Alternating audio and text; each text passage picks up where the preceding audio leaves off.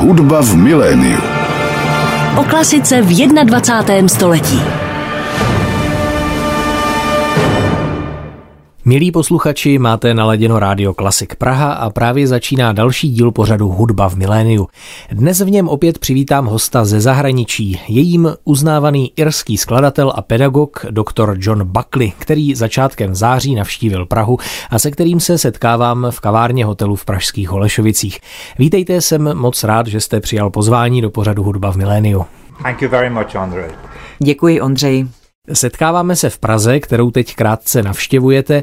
Na vašich webových stránkách johnbuckleycomposer.com jsem se dočetl, že vaše skladby už byly provedeny nebo vysílány v 50 různých zemích. Je Česká republika také jednou z nich? Yes, the Czech Republic has been one of the most important for me actually. I've had quite a number of concerts here in the Czech Republic.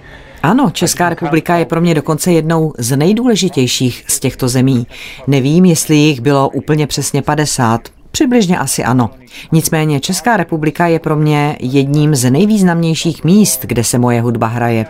Měl jsem tady už řadu koncertů, nejen v Praze, ale i v menších obcích, jako třeba Dobrš nebo Dobrohoř v Jižních Čechách. Být v České republice je pro mě vždy potěšením.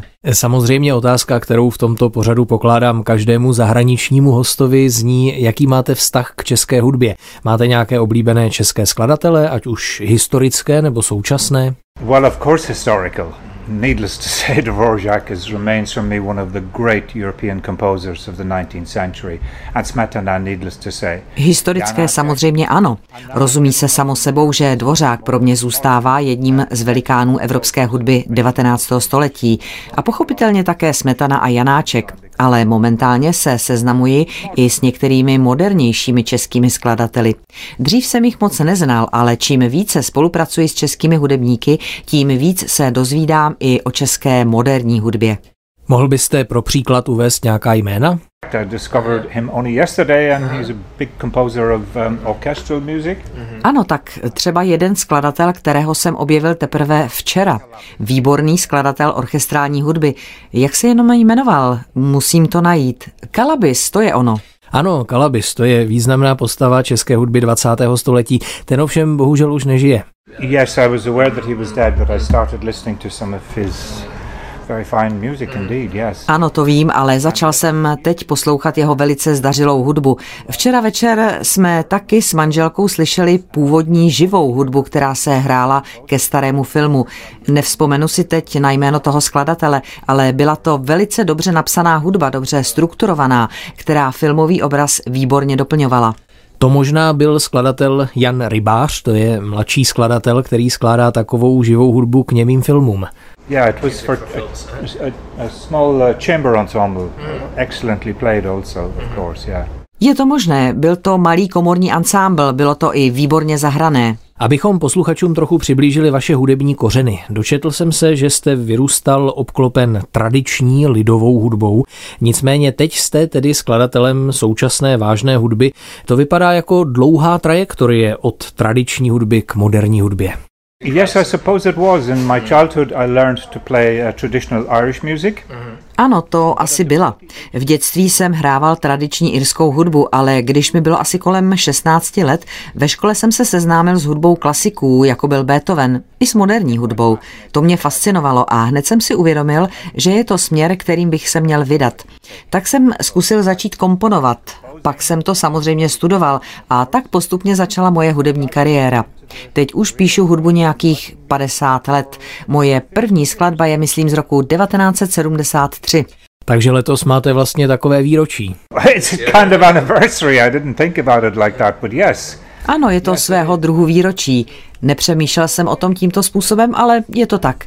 Byly to pomalé začátky, ale většinu z těch 50 let už jsem pak strávil skládáním hudby. Taky částečně učením, ale především komponováním.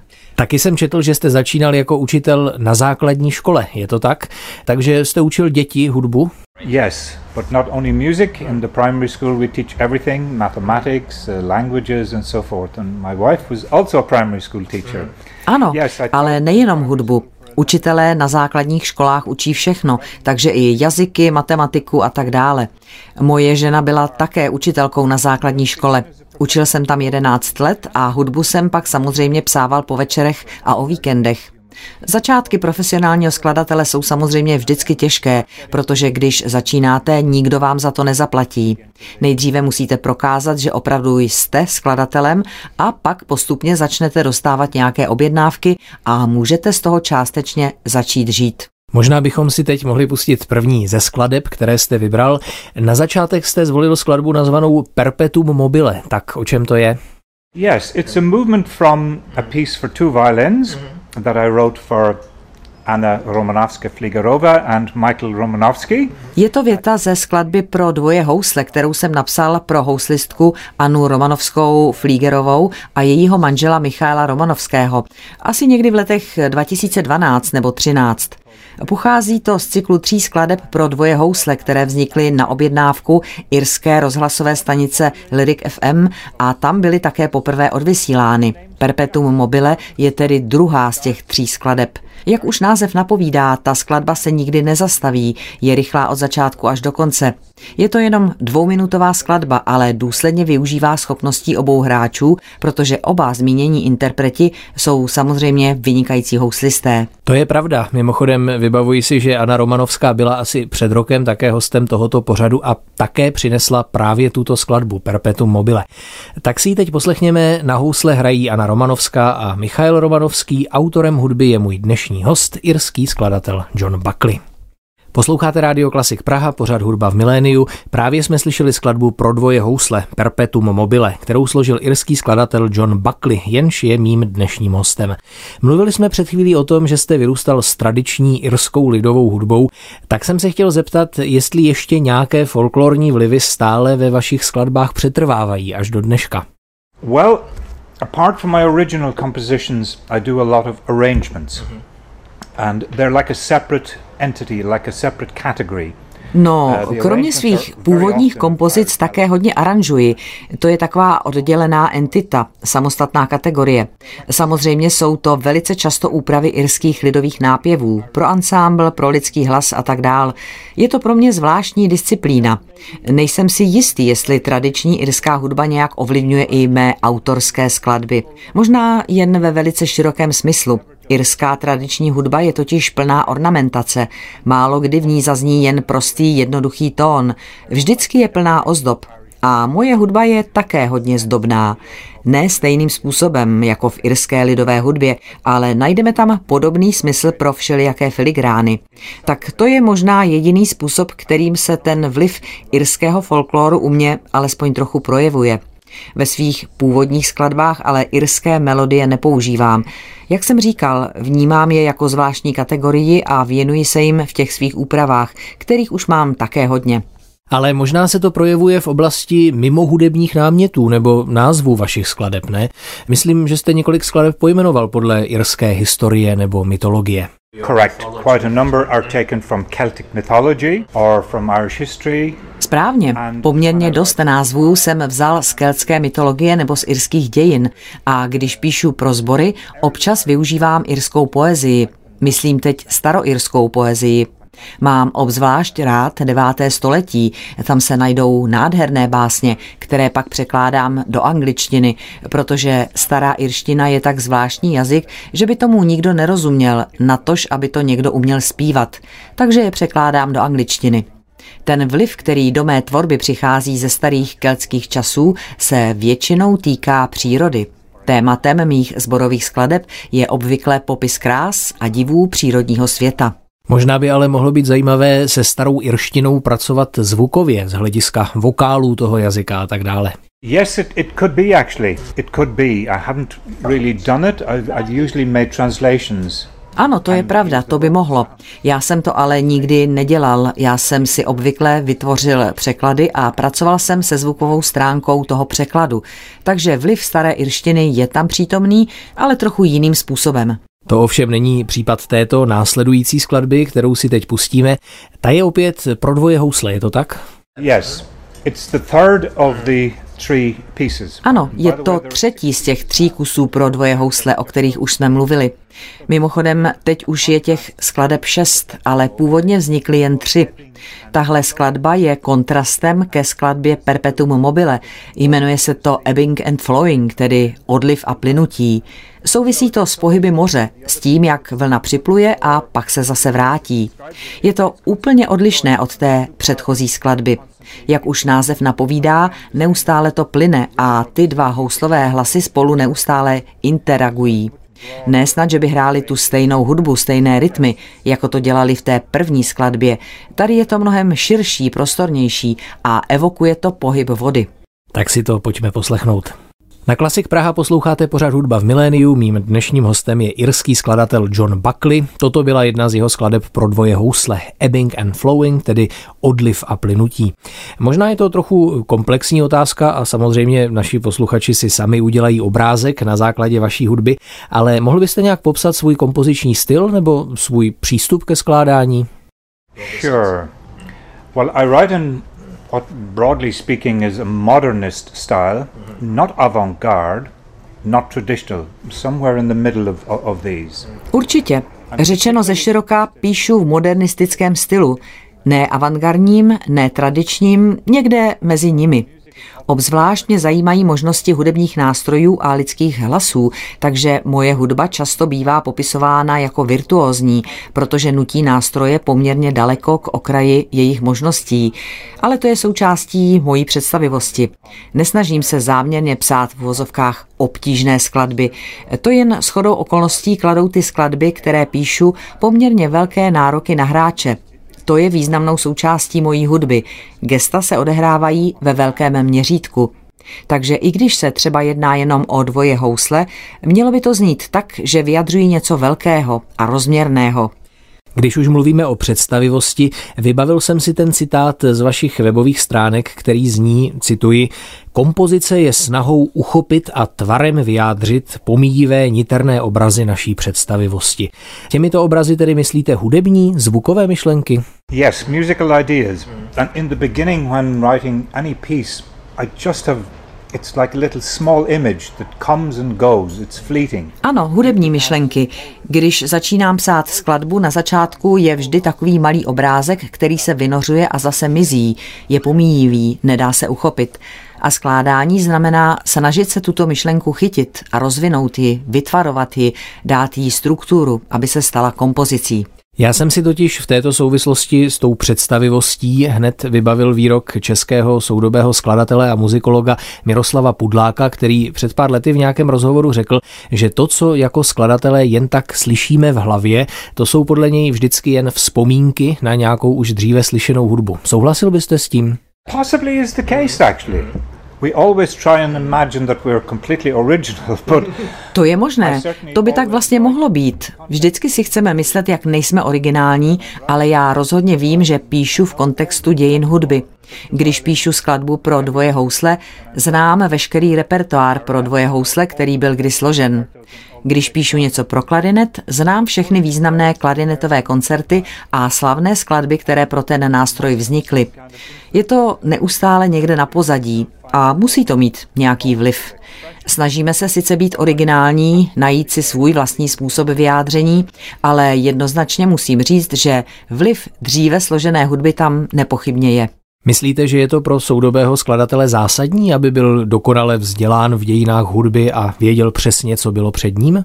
It's a very interesting question. For me it's absolutely essential. But I know there are composers who have no interest in anything from the past. They only want to do something. To je velice zajímavá otázka. Pro mě je to naprosto zásadní, ale znám i některé skladatele, kteří O nic z minulosti nejeví žádný zájem. Chtějí jen dělat něco úplně nového, novátorského, zvláštního a tak dál. Myslím, že každý skladatel má nárok na svůj vlastní přístup a všechny přístupy jsou legitimní. Ale pokud jde o mě, já rád navazuji na tu úžasnou historii a tradici, kterou hudba má. Ne, že bych se pohyboval uvnitř té tradice, ale chci z ní vycházet. Možná v ní pokračovat? To continue it and hoping that my own music is individual enough to stand for itself. Ano, pokračovat v ní a přitom doufat, že moje hudba je dostatečně osobitá, aby obstála sama za sebe. No vzhledem k tomu, jak se hudba ve 20. století roztříštila, vyvinula se mnoha různými směry, tak už to dnes není jenom jedna tradice. Tak na kterou z těch mnoha linií vlastně teď navazovat? And it still does, of course. Um, the composers who have had perhaps the most influence on me would be uh, Ligeti, Berio, Penderecki, a stále to pokračuje, samozřejmě. Skladatelé, kteří mě nejvíce ovlivnili, byli asi Ligeti, Berio, Penderecky. Tenhle druh skladatelů významně ovlivnil můj vlastní styl, tedy skladatelé, kteří jsou tak někde uprostřed. Ne tradiční, ale zároveň ani ne úplně avantgardní.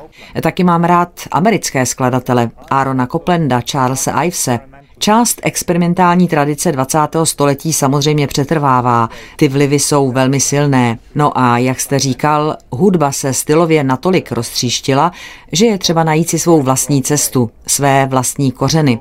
Já jsem teď už napsal více než 130 skladeb, tak doufám, že jsem si už za tu dobu vytvořil nějaký svůj osobní hudební jazyk. Snad je to i slyšet.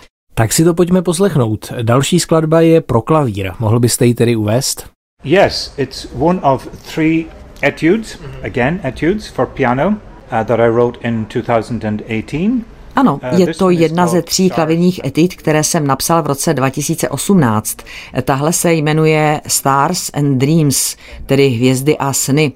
Název je převzatý z krásné básně od Emily Bronteové, slavné spisovatelky, která samozřejmě napsala známý román Na větrné hůrce, ale byla také jednou z nejlepších anglických básnířek. A tohle je jen malý úryvek z té básně, který celou tu moji skladbu ovlivnil. Přečtu vám ho. O hvězdy, sny a něžná noci, kéž vrátíte se zpět. Takže ta skladba má dvě myšlenky. Jedna z nich je série poměrně pomalých akordů, které jsou téměř jazzové, jako Bill Evans. Jsou zahrané dost pomalu a představují sny. A nahoře nad tím je další motiv, který postupně zrychluje a to jsou ty hvězdy. Když píšu hudbu, tak rád pracuji se dvěma myšlenkami, protože je můžete obě rozpracovat, každou zvlášť, a pak je ještě navíc nějakým způsobem kombinovat, což se děje právě tady. Mhm, takže je tam nějaký dialog mezi dvěma myšlenkami. There's a dialogue between the two contrasting ideas, the stars and the dreams. I'm not sure which is the stars and which is the dreams, to be honest, but... Je tam dialog mezi dvěma kontrastními myšlenkami, hvězdami a sny. Vlastně si teď nejsem úplně jistý, co z toho přesně jsou ty hvězdy a co jsou ty sny. Prostě jsou to dvě kontrastní myšlenky, pomalé akordy a nad nimi figurace ve vysoké poloze. Takže to je doopravdy klavírní etída, ačkoliv je to pomalé, protože se musíte rychle pohybovat mezi horním a spodním rejstříkem. Je tam hodně technických požadavků. Na to jsem se právě chtěl zeptat, jestli jste s tím měl nějaký pedagogický záměr. Yes, in all the etudes there is some kind of technical issue, but they're not meant only to be just studies, they are for listening, I hope as well. Ano, každá z těch etit řeší nějaký technický problém, ale doufám, že to nejsou jenom studie, že jsou i k poslouchání. Klavírista na této nahrávce se jmenuje David Appleton, výborný hráč a je to z nového CDčka skladeb pro flétnu a pro klavír. Tak si to poslechněme. Na Klasik Praha v pořadu Hudba v miléniu je dnes mým hostem irský skladatel John Buckley. Toto byla jeho klavírní etída s názvem Hvězdy a sny. Zahrál nám ji pianista David Appleton. Viděl jsem nějaký soupis vašich skladeb, myslím, že na Wikipedii, tak nevím, nakolik to bylo přesné a kompletní, ale našel jsem tam jenom jednu elektroakustickou kompozici. Tak jsem si říkal, jak to máte s elektronikou a s počítači. Jestli je třeba moc nemáte v oblibě a raději preferujete psaní pro opravdové akustické nástroje. That's interesting. The Wikipedia list, I think, would be probably accurate, but certainly not, not complete. To je zajímavé. Ten seznam na Wikipedii asi pravděpodobně bude správný, ačkoliv rozhodně ne kompletní. Ale upřímně si tu elektronickou skladbu ani nepamatuji, protože elektroniku příliš nepoužívám. Za to mám ovšem rád práci ve studiu. Mám několik takových studiových skladeb, třeba jeden kus pro 14 fléten, ale jen pro jednoho hráče. Jednotlivé stopy se navrství ve studiu, až nakonec zní 13 partů z reproduktorů a ten 14. se hraje živě. Tenhle druh studiové práce mám rád, ale elektronická hudba mě nikdy moc nepřitahovala. Když jsem začínal studovat, rozhodně nebyla v Irsku žádná elektronická studia a byl jsem tehdy fascinován tím, co dovedou pouze akustické nástroje. A stále si myslím, že jeden fagot dokáže víc než všechna elektronická studia na světě. To je ovšem pouze můj názor. Myslíte si, protože jste také učitel, že počítače mohou potenciálně nějak ohrožovat kreativitu skladatelů? Protože už jsem takový názor slyšel. Já jsem z generace, která počítače už samozřejmě používala automaticky a všechno jsme vždycky rovnou zapisovali do počítače, ale pamatuju si, že někteří učitelé předtím varovali, že to může být riskantní. Tak jak to vidíte vy? Yes, I would agree. Um, the computers, of course, are absolutely fantastic, and I'm using it all the time now since 1995. But I had 20 years before that only writing by pen and only from my ear. Já bych s tím souhlasil. Počítače jsou fantastické, používám je neustále, už od roku 1995, ale předtím jsem 20 let psal jenom perem a používal jsem vlastní uši. Takže i když jsem pak začal používat počítače, stále jsem si dělal skici na papír a pocházelo to z mojí hlavy. Nicméně, pokud jste mladý, začínající skladatel a i hned máte k tomu všemu přístup, hrozí vám určitá lenost přemýšlet. Myslím, že počítač je skvělý pomocník, ale pokud se stane středobodem toho, co děláte, Občas jsem to výdal u mladých skladatelů, kteří u mě studovali, že například nadspali neuvěřitelně složité rytmy do jednoho jediného taktu. Počítač jim to samozřejmě umožnil. Ale když jsem pak tomu skladateli řekl, aby ten rytmus zatleskal, tak to nedokázal protože ten rytmus byl šílený, ale dal se zapsat do počítačového systému. Takže má to své výhody, ale já myslím, že je důležitější snažit se vycvičit si něco, čemu já říkám vnitřní sluch. Schopnost předem slyšet to, co chcete vyjádřit a pak to teprve vložit do počítače. Když rovnou začnete u počítače, tak riskujete, že nebudete přemýšlet hudebně, ale spíše o tom, čím vyplnit předepsané takty v počítači. Takže to jsou asi ty problémy, které měli vaši profesoři na mysli a já bych s nimi souhlasil. Možná bychom mohli uvést další skladbu, tak tahle je pro klavírní trio, že ano? This is a piano trio written for a group called Fidelio Trio, a superb group. It's in three movements. And the middle movement, quite short and quite fast, is called kaleidoscope. Tohle je klavírní trio napsané pro vynikající komorní uskupení Fidelio Trio. Má to tři věty a ta prostřední část, poměrně rychlá a krátká, se jmenuje kaleidoskop. Určitě víte, co to kaleidoskop je. Taková věc, kterou pootočíte a vidíte tentýž obraz, ale jiným způsobem.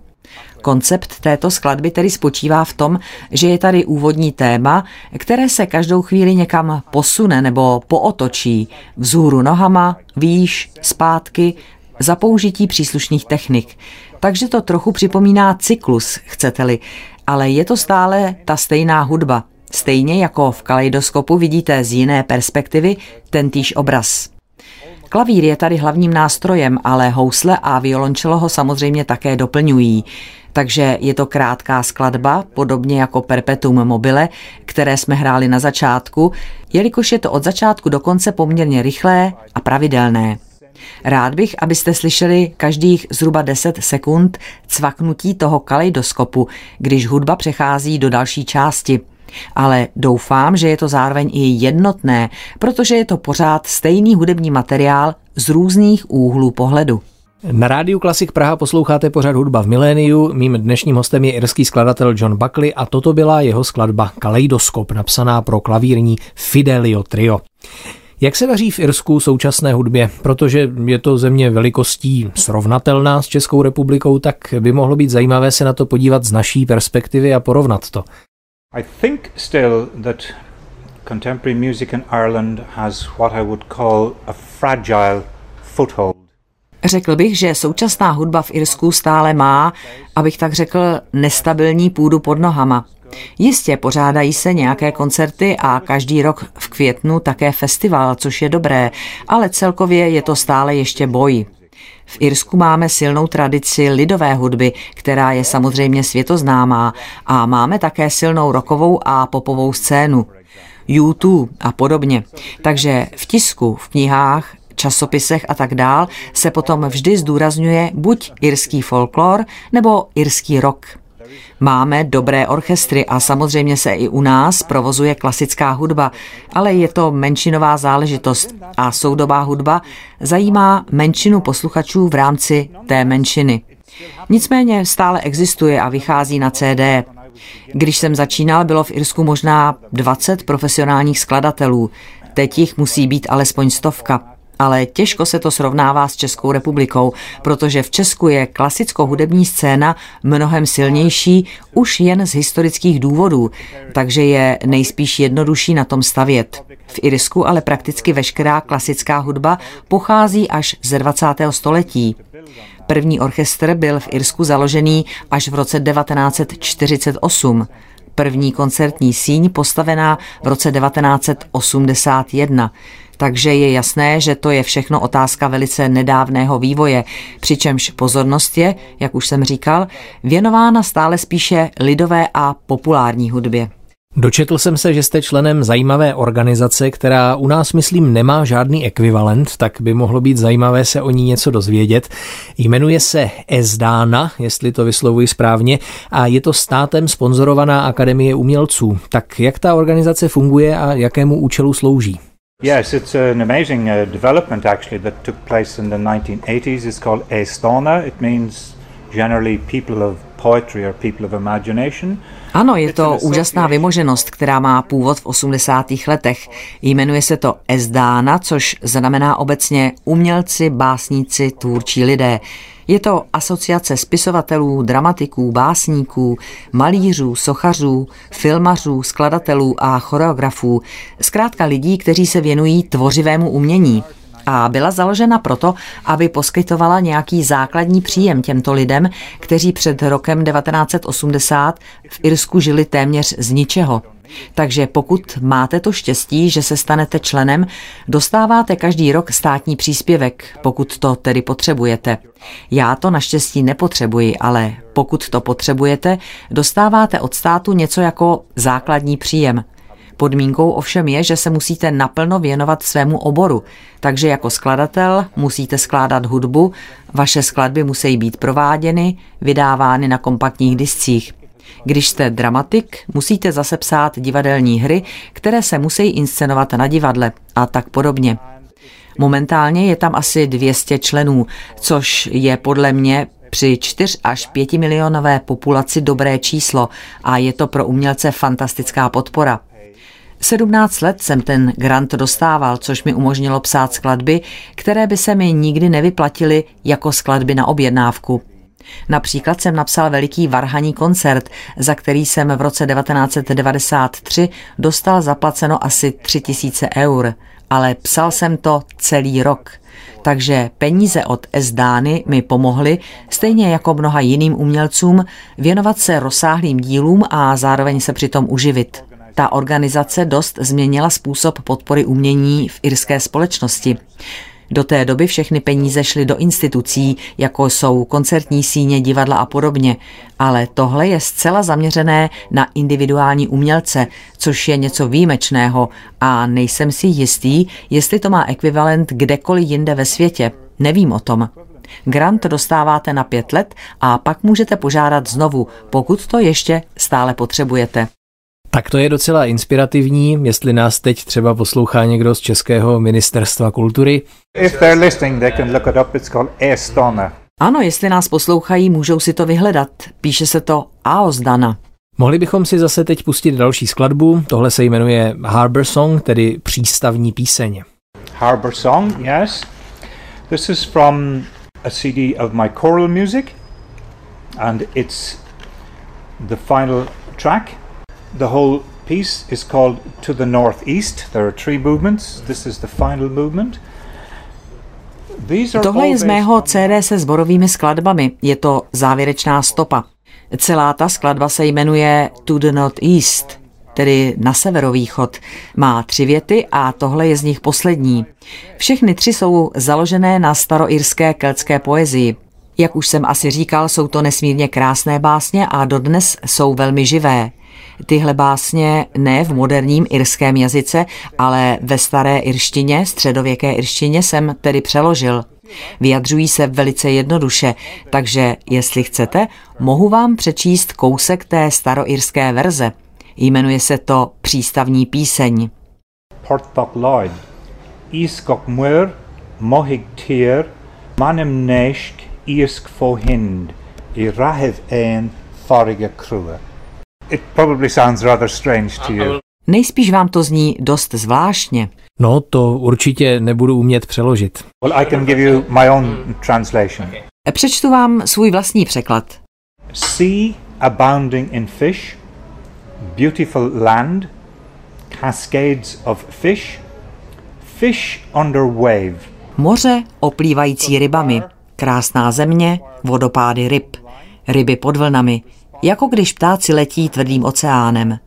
Jasný záblesk, stovky lososů o šířce velryb. Přístavní píseň, vodopády ryb, oplývající rybami. Přístavní píseň. Takže je to o krásách přírody. Každá část sboru zpívá jeden verš a zbytek sboru jim odpovídá dlouhými slovy. Skoro jako by to byly ty vlny. Měl jsem takovou představu, že při poslechu byste si měli připadat, jako když se díváte na moře a představujete si jeho rozlehlost. Celé je to poměrně pomalé a je tam hodně překrývajících se akordů. Trvá to asi 6 minut. Tak si to teď pojďme společně představit s hudbou Johna Buckleyho, který je mým dnešním hostem. Na rádiu Klasik Praha v pořadu Hudba v miléniu právě dozněla zborová skladba Harbor Song, tedy přístavní píseň, kterou na slova staroirské poezie napsal můj dnešní host, skladatel John Buckley. Možná ještě jedna z vašich aktivit, které jsme se zatím moc nevěnovali, to je vaše pedagogická činnost. Vím, že přednášíte na St. Patrick College. Učíte také individuální hodiny skladby? Yes. Well, I've had a long history in education. At every time in my life I was well, from the age of 17, 18. Ano, mám se vzděláváním dlouholeté zkušenosti. Už od věku 17-18 let jsem vždycky zároveň učil i skládal. Někdy více učil a méně skládal, někdy naopak. V dnešní době už převážně skládám, ale vzdělávání jsem se vždycky do nějaké míry věnoval. Nejdřív jako učitel na základní škole, později jsem působil na St. Patrick College, která je dnes součástí Městské univerzity v Dublinu. Už jsem v důchodu, ale pracoval jsem tam 20 let a učil jsem obvyklé předměty jako harmonii, kontrapunkt, kompozici, dějiny hudby, pořádal jsem koncerty. Zkrátka to, co učitelé hudby na vysokých školách běžně dělávají. V roce 1983 jsem ovšem také založil letní školu pro mladé skladatele, která tedy letos oslavila už 40. výročí. Už tam nepůsobím, ale založil jsem to. Dnes tam jezdí skladatelé a studenti z různých koutů světa, takže to byla docela důležitá věc, kterou jsem tehdy v roce 1983 započal. Když učíte mladé skladatele, možná je těžké to říct stručně, ale jaké rady jim dáváte? I think that for any young composer, the most important thing is that they try to find their own voice. Myslím, že pro každého mladého skladatele je nejdůležitější, aby se snažil najít svůj vlastní hlas. Takže když učím mladé skladatele, oni mi donesou nějaké skici a já se snažím zjistit, co se snaží říct. Nikdy neříkám, musíte to napsat takhle nebo takhle. Ptám se, co chtějí říct a pak společně hledáme nejvhodnější způsob, jak to vyjádřit. Tímhle způsobem mě učil i můj učitel. Je to kolaborativní proces, není v tom žádný diktátorský přístup. Zjistit, co chce student říct a pak mu s tím pomoct. To je základ mého přístupu. Píšete dnes už jenom skladby na objednávku, nebo si někdy jen tak sednete, něco napíšete a pak k tomu teprve hledáte interprety? Well, I'm always happy, of course, to write commissioned pieces, but one doesn't always get commissions that you want. Vždycky rád píšu skladby na objednávku, ale člověk samozřejmě nedostává pořád jenom objednávky, o které by stál. Takže vždycky, než něco pro někoho napíšu, zeptám se té osoby předem, jestli by vůbec o nějakou skladbu stála. A pokud souhlasí, tak to samozřejmě rád napíšu. Myslím, že jsem nikdy nenapsal nic bez myšlenky na to, že by to někdo mohl jednou zahrát. Nepotřebuji vždycky dostat zaplaceno, to není ten problém, ale nepíšu zkrátka do šuplíku.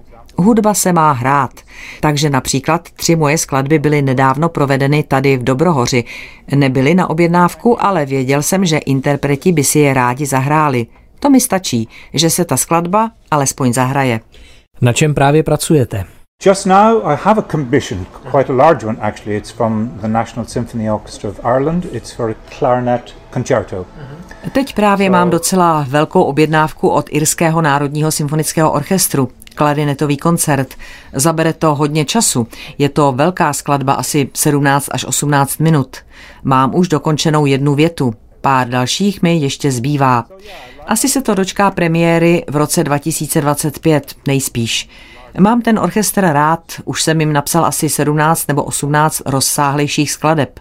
Líbí se mi, že celý ten orchestr je jako jeden velký nástroj se spoustou různých možností, ale rád píšu i pro solové nástroje.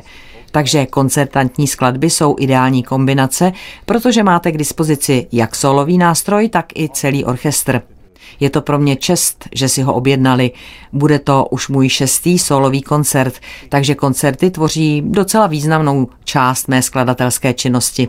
Tak doufám, že tady v České republice uslyšíme co nejvíce vašich skladeb. Možná tomu přispěje i tento pořad. A myslím, že je čas na poslední skladbu, tak co to bude? So the last composition is the most recent. It was written just last year and it's for a new CD of my flute and piano music. Poslední skladba je nejnovější. Napsal jsem ji teprve loni a vyšla na mém novém CD se skladbami pro flétnu a klavír. Jako student jsem byl flétnista, takže jsem pro flétnu napsal spoustu skladeb. Mám ten nástroj rád a myslím, že mu rozumím, ačkoliv sám nedokážu zahrát nic z toho, co jsem pro flétnu napsal. Je to moc těžké. Měl jsem slavnou učitelku flétny, která se jmenovala Doris Kijou, která zemřela v roce 2012. A tahle skladba je podstou Doris Kijou. Jmenuje se to In Memoriam Doris Kijou. A flétnistka, která tu skladbu hraje, Emma Kuldhart, byla také žákyní Doris Kijou. Má to tři části a každá je o jiné části života Doris Kijou. Tahle část se jmenuje Nocturno a je v ní znázorněná, jak večer sedí, poslouchá hudbu, čte si a tak dále. Je to pomalá věta, je docela lirická, řekl bych, a flétna a klavír v ní vzájemně interagují, vytvářejíce nokturnální atmosféru. Nokturnální atmosférou tedy uzavřeme i dnešní pořad. Jehož hostem byl dr. John Buckley, irský hudební skladatel a pedagog. Moc vám děkuji za rozhovor, jsem rád, že jste navštívil tento pořad a přeji vše dobré. Thank you, Andrej. I've been honored. Thank you. Děkuji, Ondřeji, bylo mi potěšením. A od mikrofonu Rádia Klasik Praha se loučí Ondřej Fischer. Hudba v miléniu.